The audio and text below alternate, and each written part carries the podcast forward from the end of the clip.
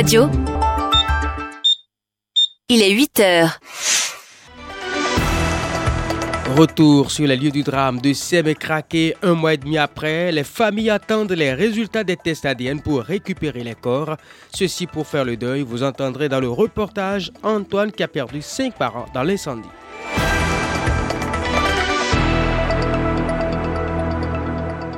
Eh bien, séance rattrapage pour vous qui n'étiez pas au rendez-vous à sept heures. D'abord, le bulletin météo aujourd'hui à Cotonou. Le temps va se dégrader en devenant de plus en plus instable. Les températures varieront entre vingt-six et trente degrés Celsius. Ce matin, la météo annonce des éclaircies et des passages nuageux parfois denses. Développement d'orages dans l'après-midi, averses avec possibilité de grêle.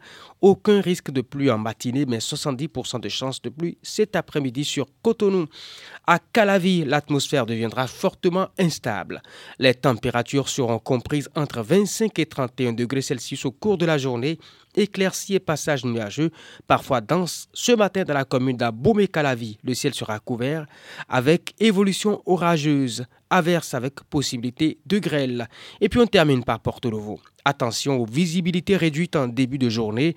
Les températures évolueront entre vingt-cinq et trente et un degrés Celsius. Éclaircies mais formations brumeuses possibles. Possibilité d'averses en fin de matinée. Le ciel sera couvert avec évolution orageuse. Averses avec possibilité de grêle. Risque de plus soixante-cinq pour cent. vingt-quatre dossiers au rôle demain mardi sept novembre deux mille vingt-trois à la Cour constitutionnelle. Les sept sages auront à statuer sur, entre autres, les recours liés à des cas de violation de droits, des articles de la Constitution, de la Charte africaine des droits de l'homme, de détention arbitraire, de mise en liberté et de garde à vue abusive. Le recours pour non-respect de la décision rendue par le groupe de travail des Nations Unies sur la détention arbitraire dans l'affaire Rekia Madougou revient sur tapis demain à l'audience. Retour sur l'incendie de Sèmè-Kraké survenu le vingt-trois septembre deux mille vingt-trois selon le Conseil des ministres du vingt-six septembre. Le drame a fait trente-six morts et vingt-trois brûlés. Plus de six semaines après, les familles n'ont pas encore fait le deuil. Le reportage de Acerabalo présenté par Docas Arwangan. Un mois et demi après le drame, l'entrée de l'entrepôt est toujours barrée par le ruban de balisage rouge et blanc. Ce lundi trente octobre, le périmètre de sécurité est en place. Deux policiers sont postés à la devanture comme au premier jour de l'incendie. En face, une grosse flaque d'eau après les dernières pluies. Dans le quartier, les vendeurs d'essence de la contrebande sont rares. Les membres de familles endeuillés par ce feu ont cessé pour l'instant de vendre ce carburant, selon Georges Agossou, le chef village.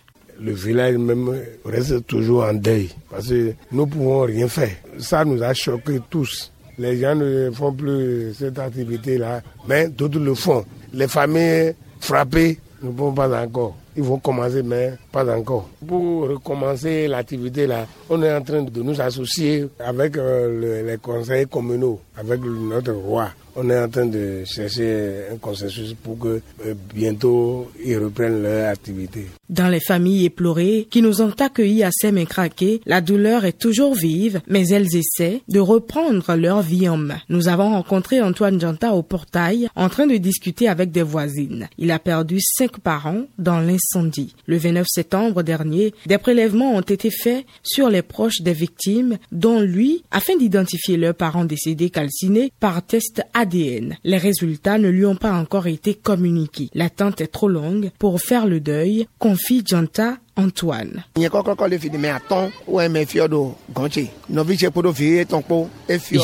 membres de ma famille décédés dans l'incendie. Ma sœur et son enfant, ma belle-sœur, la femme de mon beau-frère. Pour les corps, nous ne savons plus quoi faire. Ils avaient fait des prélèvements sur nous pour des tests, mais on n'a pas de retour. On ne sait pas combien de temps la procédure va durer. Nous nous efforçons d'oublier progressivement cette douleur. Quand les résultats seront disponibles, on va replonger dans l'immense douleur. Ils vont nous faire pleurer à nouveau.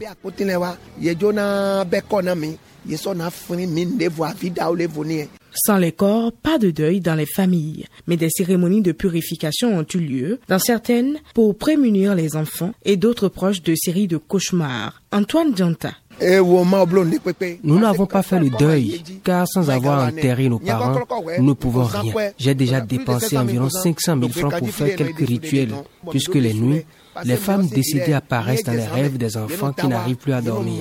Ces cérémonies sont indispensables. Les époux également font des cauchemars liés à leurs épouses décédées. J'ai mené ces démarches pour que ma famille soit en paix.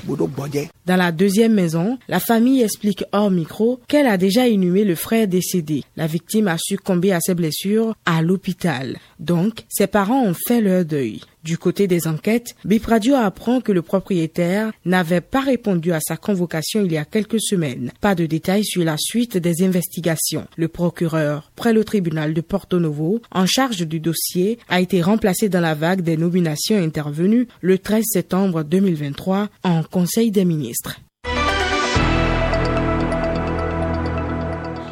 Eh bien, direction Porto Novo, information et appropriation du contenu du projet de loi portant règlement définitif du budget de l'État gestion deux mille vingt et un. C'est le thème d'une rencontre à l'endroit des députés ce matin. L'atelier a lieu à l'hémicycle à partir de dix heures. Et parlant toujours des députés, la décoration des députés de la neuvième législature. L'une des questions évoquées lors de l'émission L'Entretien grand format de ce dimanche sur B I P Radio, cette distinction suscite des questionnements. D'aucuns s'interrogent sur le mérite qui a valu aux députés cette décoration. Il s'agit d'un acquis prévu par la loi. Quand on est élu député, explique le parlementaire de l'opposition, Habibou Orokoubou, invité de l'entretien grand format sur B I P Radio. Le président de la République, qui est le grand croix de l'ordre national, une fois qu'il est élu, il est décoré dans l'ordre national. Le président de, ça c'est tiré, le président de l'Assemblée nationale, le président des institutions sont décorés, grands officiers de l'Assemblée nationale, les députés de l'Assemblée nationale décoré. sont décorés, commandeurs de l'ordre national. Donc, pour mériter cette décoration, il vous suffit simplement de vous faire élire député, c'est tout. Pour respecter la loi, le député qui est élu doit faire l'objet donc de décoration. On en fait la décoration. Revenons maintenant sur le mérite. Les députés du parti, les démocrates, plus que quiconque, je pense que c'est ceux-là qui méritent d'être décorés. Parce que avant même le dépôt des dossiers, en décembre, personne ne pouvait savoir que les démocrates allaient aller aux élections. Ils ont mené le combat qu'il fallait. Ils sont allés. La décoration que nous avons, c'est pour ceux qui se sont bagarrés, qui ont lutté, qui ont mis les moyens, qui ont utilisé leur sueur pour nous envoyer là où nous sommes aujourd'hui. Ce n'est pas pour nous. Nous ne sommes que les représentants de ceux-là. Et justement, c'est sur cet élément de député Habibou Orokoubou que nous refermons cette édition B I P Info, huit heures, mesdames et messieurs. Si vous l'avez raté, possibilité pour vous de vous rattraper sur b i p radio point com.